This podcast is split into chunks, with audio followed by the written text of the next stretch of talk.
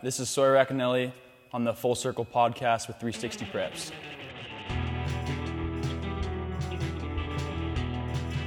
This is the Full Circle Podcast with 360 Preps. I am your host, Joshua Hart, here with Preps reporter Meg Wachnick. On today's episode, we're going to give a look into some of the other fall sports we haven't talked about outside of football. We're going to give you guys some sleeper teams that we might not have talked about in the world of football. And we're going to give you the three best games to see in week one. Later on in the podcast, we will have Union head football coach Rory Rosenbach. He talks a little bit about the possible pressure of being the defending champion. He talks about his day-to-day as he prepares for his week one game against Mountain View. And he talks about what has made the Union Titans so successful as an overall athletics program. So that is what's on tap for today's Full Circle Podcast, Episode 3.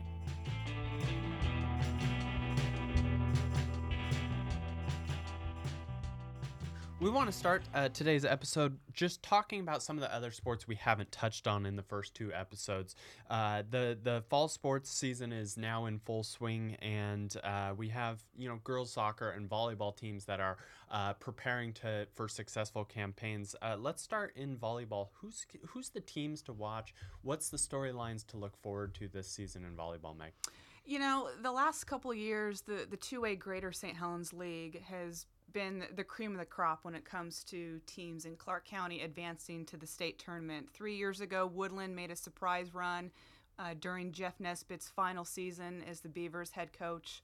Last season, obviously, Ridgefield won its first state championship since 1991, and they return the league MVP and Delaney Nickel, who also was our All-Region Player of the Year. This league overall is just very top-heavy with a lot of talent, and the thing that makes it neat is so many of these girls play on the same club tournament teams together. XL is one of the premier club teams in this area. So you got Ridgefield, Woodland, which has got a lot of rich talent, Columbia River, which upset Ridgefield in last year's district championship match to end up placing fourth at state, and then Washougal Panthers, led by Emily Johnson, a setter going to Eastern Washington, who... This is a team that last year reached the postseason for the first time in 3 decades, so they're going to be looking for that senior leadership to really carry Washougal. But those 4 teams, and I know there's only 4 berths to get to districts, and I see those 4 teams really kind of rising once again to the cream of the top, like I mentioned. Yeah, it's been interesting to watch that league over the course of the past few years, because there seems to be every year you go, this team graduated a lot. I remember after Nesbitt's final year, they had a new coach, they graduated a whole bunch, and then Danny Hutton leads them on another successful campaign. And I really like Woodland in that league because of Emma Sweat in the center of everything. She's such a talented player. But you're right, from top to bottom in that league, there's a ton of talented volleyball players, and it's going to be a lot of fun to watch who rises to kind of the level that's expected from some of those coaches that demand it from them. Yeah, and those 4 teams that we talked about, a lot of those sets last season wasn't a 3-set sweep. A lot of them went 4, even sometimes 5-set matches. So I expect kind of a similar result coming this time around. Right on. As far as girls soccer goes, I've been in touch with some of the coaches this offseason, including Philly O'Finnegus out at Columbia River. He's, of course, got another great soccer team, in the waiting for the Chieftains. They were finished 3rd last year, and they have, 6 Final Four appearances in the last 10 years. That's just a program that's continuously successful, and it was interesting talking to Philly about what makes his program so consistent. And he mentioned a quote from a girl that came up to him and said, "Coach, I think we do more off the field culture building than we do technical training on the field." And that's such an interesting thing to hear from a coach that's been successful at the highest level, and to see how important they take that. And he said early in his coaching career, he was all about the wins and losses. That's how he defined success. He said he was a young guy, and now he's more inspired when he gets a letter from a former player that says, hey, I'm using this thing you taught me in everyday life. that's great that the players like that are seeing that, because athletics, as we know, plays such a pivotal role in the educational experience. Let's talk about Camas a little bit. This is a team who made the state championship game last season. Maddie Kemp has graduated. She actually, unfortunately, just blew out her knee, kind of doing some preseason work at Gonzaga, so she will miss her freshman season. But they come in, a lot of expectations, but also a new coach, but a familiar face. Let's talk about the paper makers. Yeah, Carrie Tomasetti has been in the program 13 years, and I asked her what she's going to do different than Roland Minder, who was at the, you know, kind of the face of a top-notch program. They also have 6 Final Fours in the last 10 years. So she said, I'm going to keep everything status quo for now, and I obviously have my own teaching style that will be different, but we're going to try to keep everything the same, and then if things need to be tweaked because of how that interacts with my coaching style, then that's the way it's going to be. But she said what's kept this program consistent and what we want to continue to embrace is how passionate the fan support is around Camas, and why that encourages girls to and demands girls to play at a high level is because even fans that are not necessarily part of the soccer community still come out and support their games. And that's kind of something special, I think, across Camas athletics that's made them kind of a good program overall. But she's trying to really embrace that aspect of it. And they demand they have such high expectations for their girls that I don't see really them slipping at all, because she's familiar with those expectations. The players are familiar with those expectations. They don't really settle for anything less. So I expect them to once again be in the title mix. We can't forget about Kingsway Christian. This is a program last year under Tina Ellertson, who has since stepped down, made its deepest run in school history, falling in the 1A championship game. Mackenzie Ellertson has graduated. She's now playing and starting at Washington State, but do you think maybe the Knights can still have a little bit of that firepower, making a run in the 1A race? They not only graduate Ellertson, they graduate a lot. Yeah. So I would expect probably Le Center or White Salmon to step into that kind of leading, that front runner part of that league in the TriCo. Le Center, has some good talent. White Salmon returns almost everybody from a team that didn't do too bad last year. So I would expect, one of those two teams to probably step into that role, just because of how much Kingsway graduate. And anytime you have a kind of game-changing player like Mackenzie Ellertson, it can define a program. So it will be interesting to see how the Knights recover, but I would probably pick Le Center or White Salmon to step into that kind of league front-runner role.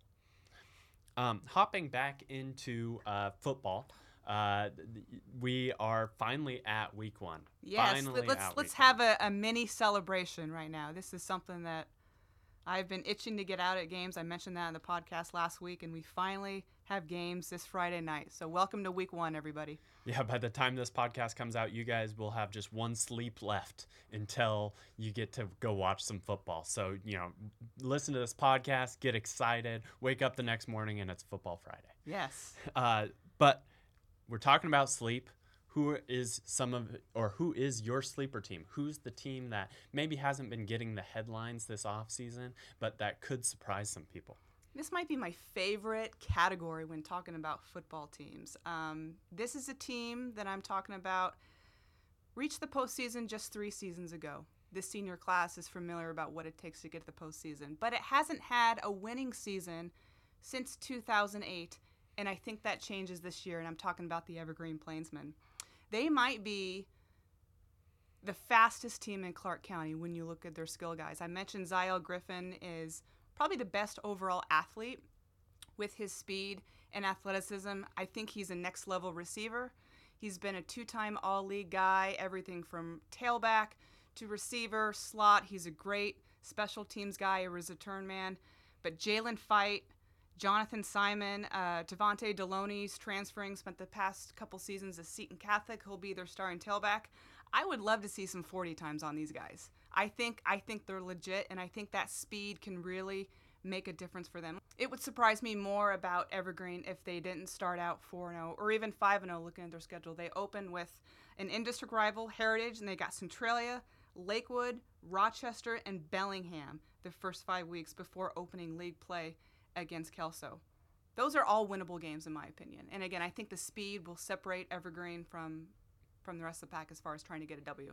How about you? Who's your sleeper team? Well, to touch on Evergreen real quick, they say speed kills, but only if the coaches put them in the right position to do so. And so it'll be interesting to see if Christian Swain can take that group and what he does to get those guys in space. You know, it's so important for those guys to get a lot of touches and get them in spots where they can succeed. So, you know, I'd be interested to see what those play schemes look like, and especially early on, you know, how they kind of adjust to having all that talent. So. Yeah, I mean, they're essentially going with a familiar base, so a one-back, four-receiver offense with Tay Marks, Griffin, Fight, and Jonathan Simon. And that's a lot of weapons on the outside for Cardamondo. We mentioned him in our inaugural episode about stepping in as a first-year high school quarterback. So a lot of weapons to throw to. It can make his job probably a little bit easier on Friday nights.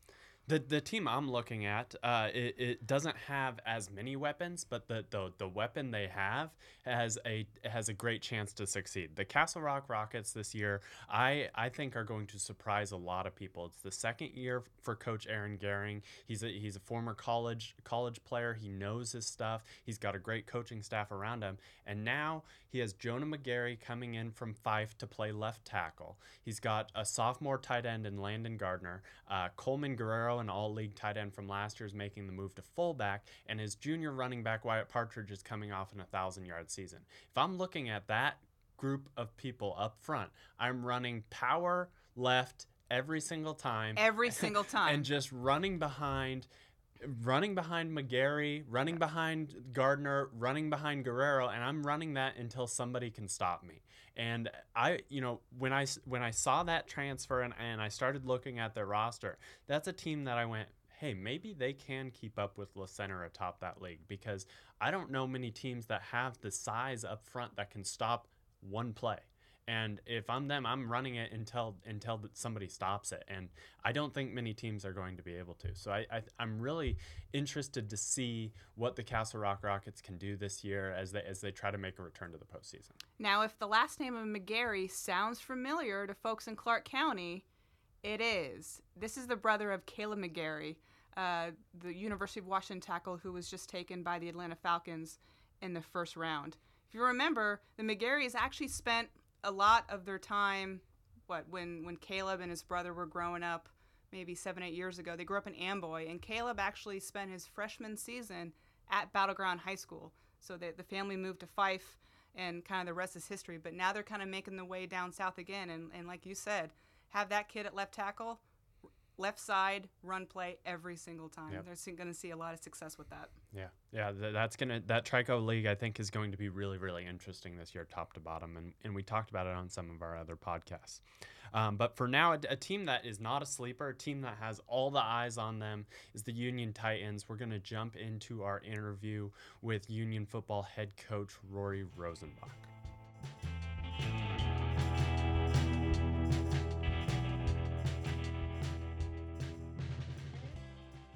We're here at Union High School with Rory Rosenbach, head coach of the 4A defending champion Union Titans.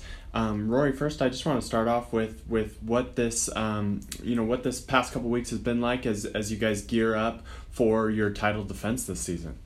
It's been a lot of fun. You know, we're fortunate enough that we got a brand new turf field. Community passed a bond, and we just finished it up. We're able to get on it second day, so that's kind of been the talk of the town, if you will, being able to be out in the turf, have a real field finally, which is a lot of fun. Kids are enjoying that.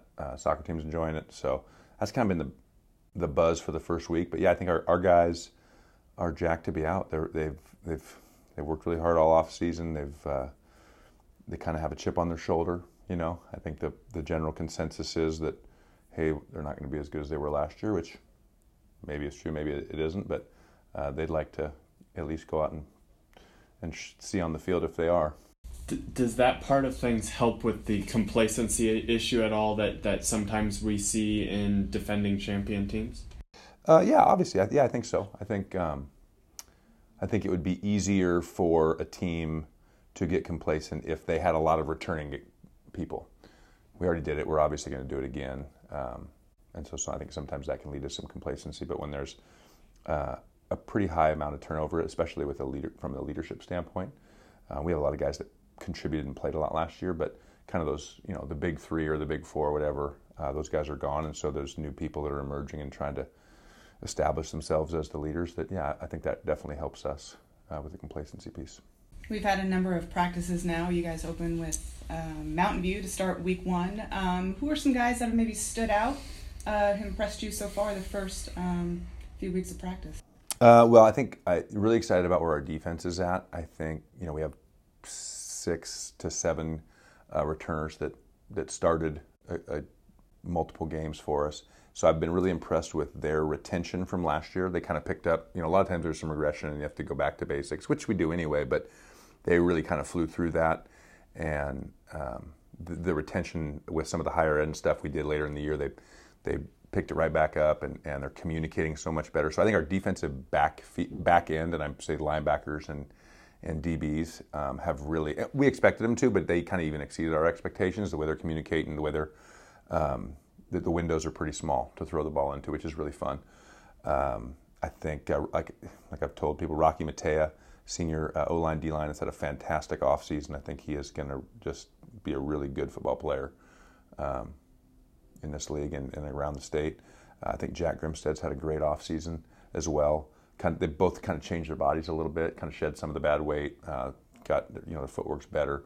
They're, you know, a year smarter, a year more prepared. They've seen things, so they're just playing really, really well right now.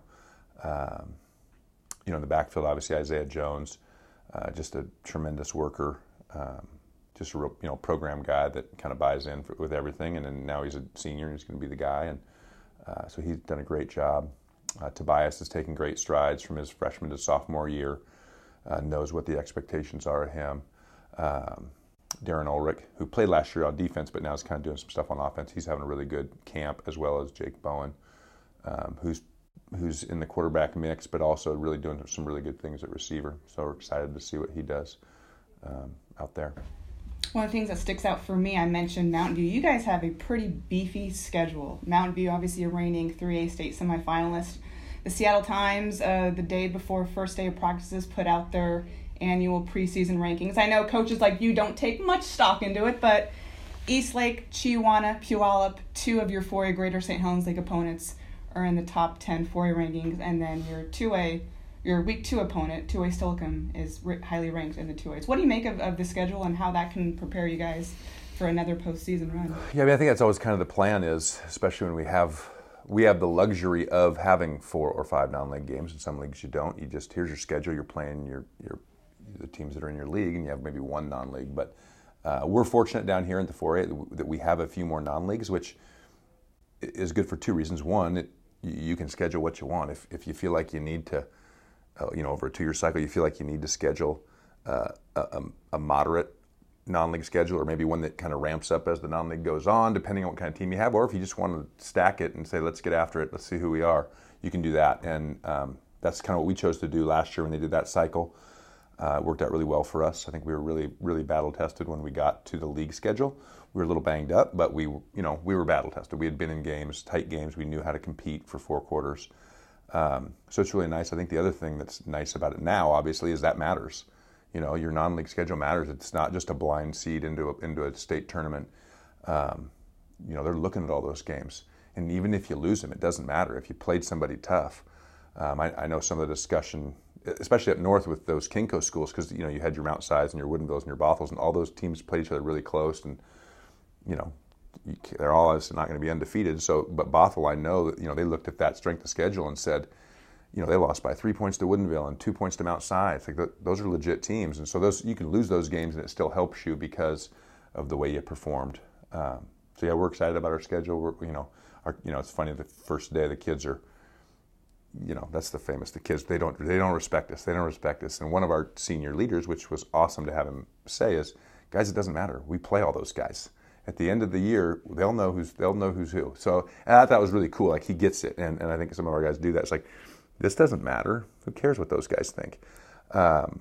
We get to play those teams. So that's good. That's good for us. It's a bonus for us. Those guys we have 5 top 10 teams. In the 4A, we have a top 10. We have number 2 in Hawkinson Steilacoom in the 2A, and then obviously, you know, you can say what you want about Mountain View. I guarantee you, at the end of the year, they're going to be 7-2, 8-1, 9-0, whatever. They'll be there just because they did such a great job. So you guys get to prove it on the field.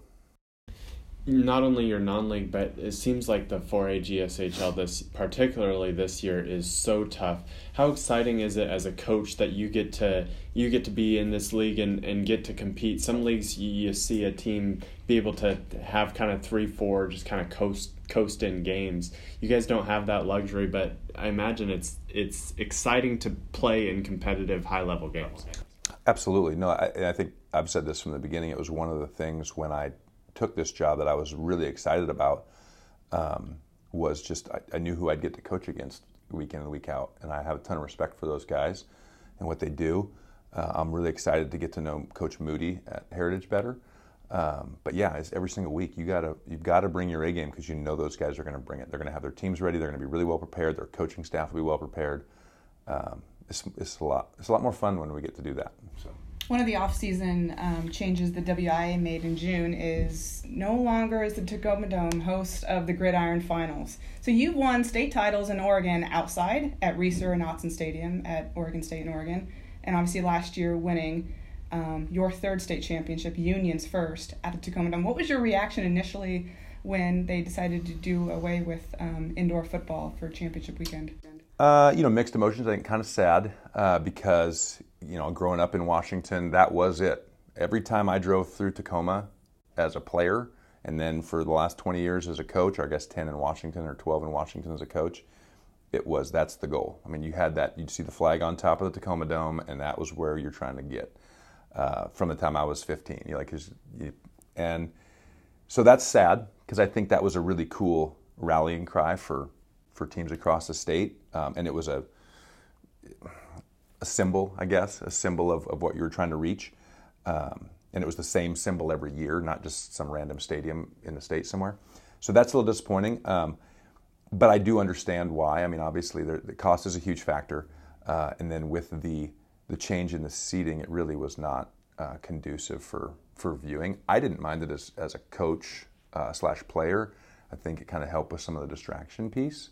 The kids are really able to focus on the game and not all the, you look around, you're like, oh my gosh, look at all these people, because they couldn't really see a lot of them. So I thought that probably was good from a coach-player standpoint, but yeah, the viewing wasn't what it was, and obviously cost. So I'm excited. It'll be fun I enjoyed playing those games in Oregon outside, in some of the best stadiums, around. Obviously, I don't think it's probably going to be in Husky Stadium or over in Pullman, but I know they're going to find there's some great stadiums around the state, some great venues that they'll put together for that event. So it'll be good no matter where it's at. Do you think it changes much about the title game itself, the possibility of rain? I heard Hawkinson talking about it early this season of preparing for the weather, by that time, or do you feel like the kids have kind of experienced it enough by the time week 14 rolls around? Yeah, I think that's probably more accurate. I think I heard Coach Cramey up north. I heard him speak one time, and he said, "You got to begin with the end in mind, right? Begin with the end in mind," because we'd always play him in camp, and I'm like, "Why are you running double tight end?" He still was in gun or whatever he was doing, but he said, "Because it's gonna be crappy weather up there. In November we plan on playing, and we're gonna play on grass fields that aren't very good, and we're gonna play in some rain, and we need to have this. So I need to get this piece fixed, because I know the rest of it we'll be able to do." And I thought that was really impactful for me. It's what I do now. Is you always want to have that November offense ready to go, and it does look different sometimes. So, but I think for the most part now that the semifinals, the last couple of years haven't been inside anyway. You're playing outside on Thanksgiving, so you're going to have had weather. So I think you get to one game, and if you're not prepared for it, then that's on you as a coach. But so I don't think it's that big of a deal. Speaking of the preparation piece, what's a day-to-day look like for you? As not only do you have to be a head football coach, but you're also the athletic director. So let's just take the first day of school, for instance. Once things kind of ramp back up, what's a day-to-day look like as you prepare for your week one matchup? Yesterday was a little different because we've got some facility additions. So I spent the morning putting together soccer goals outside. But yeah, there's a ton of clearance. I mean, that's the big thing. We want to make sure that that the athletes can participate, you know, especially in the sports where they're maybe cut. You don't want a kid sitting on the sidelines when they've got 3 days to make an impression and they don't have some paperwork done or they don't have a physical or whatever. So that's the, I think, number one thing for us, and I've got a great staff that helps with that, but that's the big thing. We'll probably have, 500 athletes try out for a fall sport. So that's really cool when 25-30% of your student population is in an after school fall sport. We've also, you're trying to get, making sure the officials and confirming game times and locations with the officials, with the opponents, scheduling all the transportation piece, which is big. And, in a multi-school district, you've got, we've got alternative high schools and where we've got to provide transportation. So you kind of got to navigate that. So the fall sports is busy. The first 2 weeks are pretty hectic. You try to spend, a couple hours or an hour and a half a day in preparation for practice or whatever, watching last night's practice, looking at depth chart stuff, moving people around, having those conversations. And then, it starts to settle in right around, game week will kind of settle in. Things will begin to die down here as far as, what that's looking like with scheduling and with eligibility. And then it's kind of business as usual. So Union High School is known around Clark County is one of the kind of elite schools when it comes to athletic programs. I'm curious to know your take, not only as a coach, but as an AD. What's key to building a successful program and then sustaining that success as well? Well, I think it starts in the community. I think that's the first piece. I think the community is really supportive of that, and they understand the value of athletics and activities. So they accommodate that, and they help, and they want that to be a strong piece to the educational environment. So that's one. I think you have to have great leadership at the top. We've obviously at Union been blessed with a great leader in Brian Grimstead for the last 12 years. He has moved on to the district office where hopefully, and I have no doubt that same leadership will be able to impact a lot more now, the entire district as opposed to one high school. Our new principal, GP, we call him, Griffin Payton. I feel like he's going to be the same kind of a leader. Really excited about watching him come in and kind of make it his own and build on what Grimm did. So I think that's the first piece, and I think you got to have coaches that buy into a common vision and understand about sharing athletes. And I think one of the hardest things is when you're looking at high school sports versus outside sports is we see these kids, especially as in building, as as educators, we see these kids in everything that they do. We see them as students. We see them before school. We see them in their social life. We see them in athletics, and we understand that they have 10 different things on their plate. A lot of them do. Where a lot of times you get a club coach or a coach that's not in building, and all they see them is that 2.5 hours a day, and they don't know what's going on, and they don't understand that they have a passion for music and they have a passion for theater and they're taking 4 AP classes and whatever that is. So I think it's really important that when we have as many in-building coaches as we do, which we're very fortunate to have, we kind of get a bigger picture of what that student athlete's life looks like, and so we're able to kind of tailor an athletic educational experience for that, just because we know more about the kid than some coaches do. So I think that's really important, and I think you got to have kids that understand that the days of rolling the ball out and playing at a high level are kind of behind us. There has to be some type of off-season training, year-round strength conditioning program. You have to, we talk to kids about honing their bodies as much as they hone their craft. You go in and you hit 200 balls in the cage every day, or you shoot 100 free throws. Well, you also need to train your body and make yourself a better athlete, because that's what those other guys are doing too, or girls, I guess I should say. And I think our kids have bought into that, and our coaching staffs have bought into that. So I think those are kind of the 3 or 4 biggest things: community, leadership, common goal among coaches, and then understanding that there's more to a sport than just the skills of that sport. That you need to train your body in a bunch of ways to be able to handle different types of situations. And I think our kids and our coaches understand those things. Well said. Awesome. Okay. Anything else you want to throw in there? No, thanks for coming on, guys. That was fun. Thank you.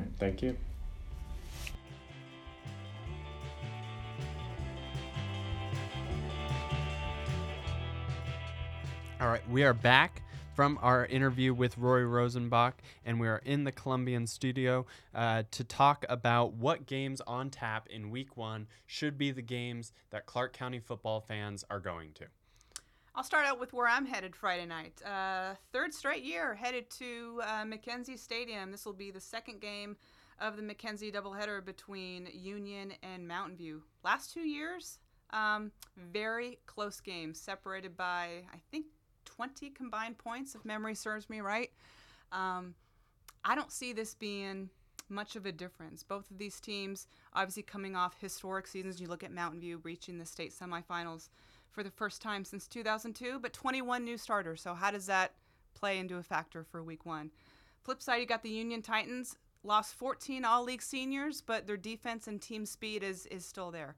So this game, I would say, probably comes down to the final couple possessions. It wouldn't surprise me one bit. It would surprise me more if it's a 2 or 3 touchdown victory for either team. So expect a close game. Expect a good game. Both games, really, of the doubleheader. The first game at 4:30 is between Heritage and Evergreen, but followed by 7 o'clock between Union and Mountain View. So that is my first game to see of the three. Union has such a tough opening with Mountain View, but really the rest of their schedule, Union seems stacked from Week 1 to Week 9. It is, and Rory mentioned this a couple minutes ago in his interview. Mountain View, still to come, ranked in the top 3 of the Seattle Times' preseason 2A polls. Eastlake, another top 10 team. That was a junior-heavy team from last year. Chiawana, a lot of coaches feel that might be the best team east side of the mountains. And then Puyallup, a Saturday night game, Week 5, before opening league play. So that is beefy, big boy, whatever words you want to use to describe Union schedule. That is a massive schedule. So they will be battle tested. They could be 5-0, they could be 3-2, 4-1, they could be 0-5, but still compete for a state championship. So that's what the Union Titans have on tap. So it's going to be interesting to see what they do the first 5 weeks of the season. That's a coach that, he gets to build the schedule as the athletic director. That's a coach that believes in his team over the course of a 2-year cycle, for sure. He does. And you're looking, why is Union playing Stillicum, a 2A team? If you remember, last year was their trip down to California. Rory Rosenbach was pretty certain that it wasn't going to be a return trip for that California team to come up here. So he wanted, like you said, trying to build that schedule, toughen that schedule up. What is the best opponent they can find? And Emeka Abuka, one of the top athletes in the nation, is a junior at Stillicum. They've got a good offensive line. They got a quarterback who's familiar with Emeka. The two grew up with each other. That's going to be a great Week 2 game. To stay in the 4A GSHL Week 1, I'm going to be at Doc Harris to cover Lincoln versus Camas. The reason I'm excited is because when I came down to the Columbian, the first thing people told me was, you gotta check out a game at Doc Harris. And I get to do so Week 1. So thanks, Tim, for assigning me this Week 1 game, because everyone's telling me, go see Doc Harris. And I'm really excited. I think it's going to give a good jump start into the season of just getting back that feel of football. And the Camas offensive line gets their first test. How good is this beefy offensive line up front? We get to see it from a Lincoln team that's had a lot of success over the past recent years. If you look at last year's matchup, this was a game that Lincoln just ran the table the first half, first 3 quarters, and Jake Blair and that offense kind of rallied back. They fell short, but this is going to, again, for Camas, where do they sit? This is, I believe they're calling it the revenge tour for Camas. They didn't make the state playoffs last season for the first time in 8 years. They went 5-5, another tough schedule. But that Week 1 against Lincoln, it's a well-coached team. They got a couple of new additions via transfer. It's going to be a dogfight, and you're going to enjoy the Doc Harris experience. Right. And as I mentioned, I think on our Week 1 podcast, there's nothing better than watching a great offensive line, and any paper maker game this year, you're going to see some great blocking up front. Absolutely, no doubt. To go into some of the one of the other games this week, it's going to come as, I think, a surprise to most people that we're going to list this game, but we'll give you the reason why. It's R.A. Long versus Fort Vancouver at Kiggins. What are you looking at this game? What's interesting about this game against two teams that went winless last season? Why should people go watch this game? Yeah, looking at the schedule, obviously, if you remember, we've talked about this before, and it was reported months ago that Fort Vancouver is playing an independent schedule. And so they're trying to schedule opponents and teams that they feel they have a better shot at competing against. And looking at this game, I think Fort Vancouver has a legitimate shot to not only be successful in this game, but to win this game. Talking with Neil Lomax last week, he's got about 35 kids out, and maybe 8 or 10 have legitimate football experience, but he's high on these kids. And he so badly, and you can see it in his voice when you're talking to him and listening, he so badly wants these teams, this team, to experience a victory. Fort hasn't won a game in 23 consecutive games dating back to the middle of the 2016 season. And you can see it. These kids want to stay at Fort. They want to try to turn this program around. And they're going up against teams like 2B Winlock, Cedar Park Christian, a 1A program up in Bothell. But looking at what R.A. Long returns, and they're a little down as well when it comes to experience at the varsity level, this is going to be a competitive game for both of these teams, and that's what really these two schools need. Yeah, and after last season with both going winless, and like you mentioned, Fort's past recent few years, this is a game where you can see the program to start to turn. I think for one of these teams, you start off, you're 1-0. Well, some of these young guys, Ari Long could start up to 13 sophomores. There's been a lot of talk about what's the possibility that Ari Long's varsity program doesn't finish the year because of how thin they are on upperclassmen numbers. They have about 30 kids out, 35 kids out, but a lot of them are freshmen and sophomores. So for one of these teams, they get that building block. They get that feather in their cap early on in the season that keeps kids to buy in and keeps them motivated. And you can't tell me that a week one win isn't going to keep more kids out throughout the season, rather than if you're sitting there week 6, 0-6, what's the kid's motivation at that point to continue to come out and work hard for a coach? This is going to be a huge, huge asset for one of these coaches to build around. And that's why I'm really looking forward to this game. It may not be the most fun to watch as far as a technical aspect. It might not be the best football you've ever seen, but the emotional side of this, that side of thing, that the story of it, I think is going to be, a really big one for one of the teams. And unless it ends in a tie, I guess. I'm trying to think. I don't think they can. I think they'll go Kansas tiebreaker until someone scores, which you never know. I've covered a number of double, triple overtime games in my career, and certainly those are the fun ones, so you never know what can happen. Right. But talking with Trevor Navarsa, the quarterback for Fort Vancouver, he didn't play last year. But he decided he wanted to come out and make a difference with this team as a senior. Like I said, 35 kids out. We'll see if the Trappers can do it. I have high confidence that this program can get a victory, and hopefully it will happen in week one. The Lumberjacks are in a similar position. They have 2 or 3 seniors out that haven't played before, and they see a program that's in need of bodies, and they see an opportunity to get some play time and return to the sport they kind of loved as kids. So yeah. I think it's going to be a fun one.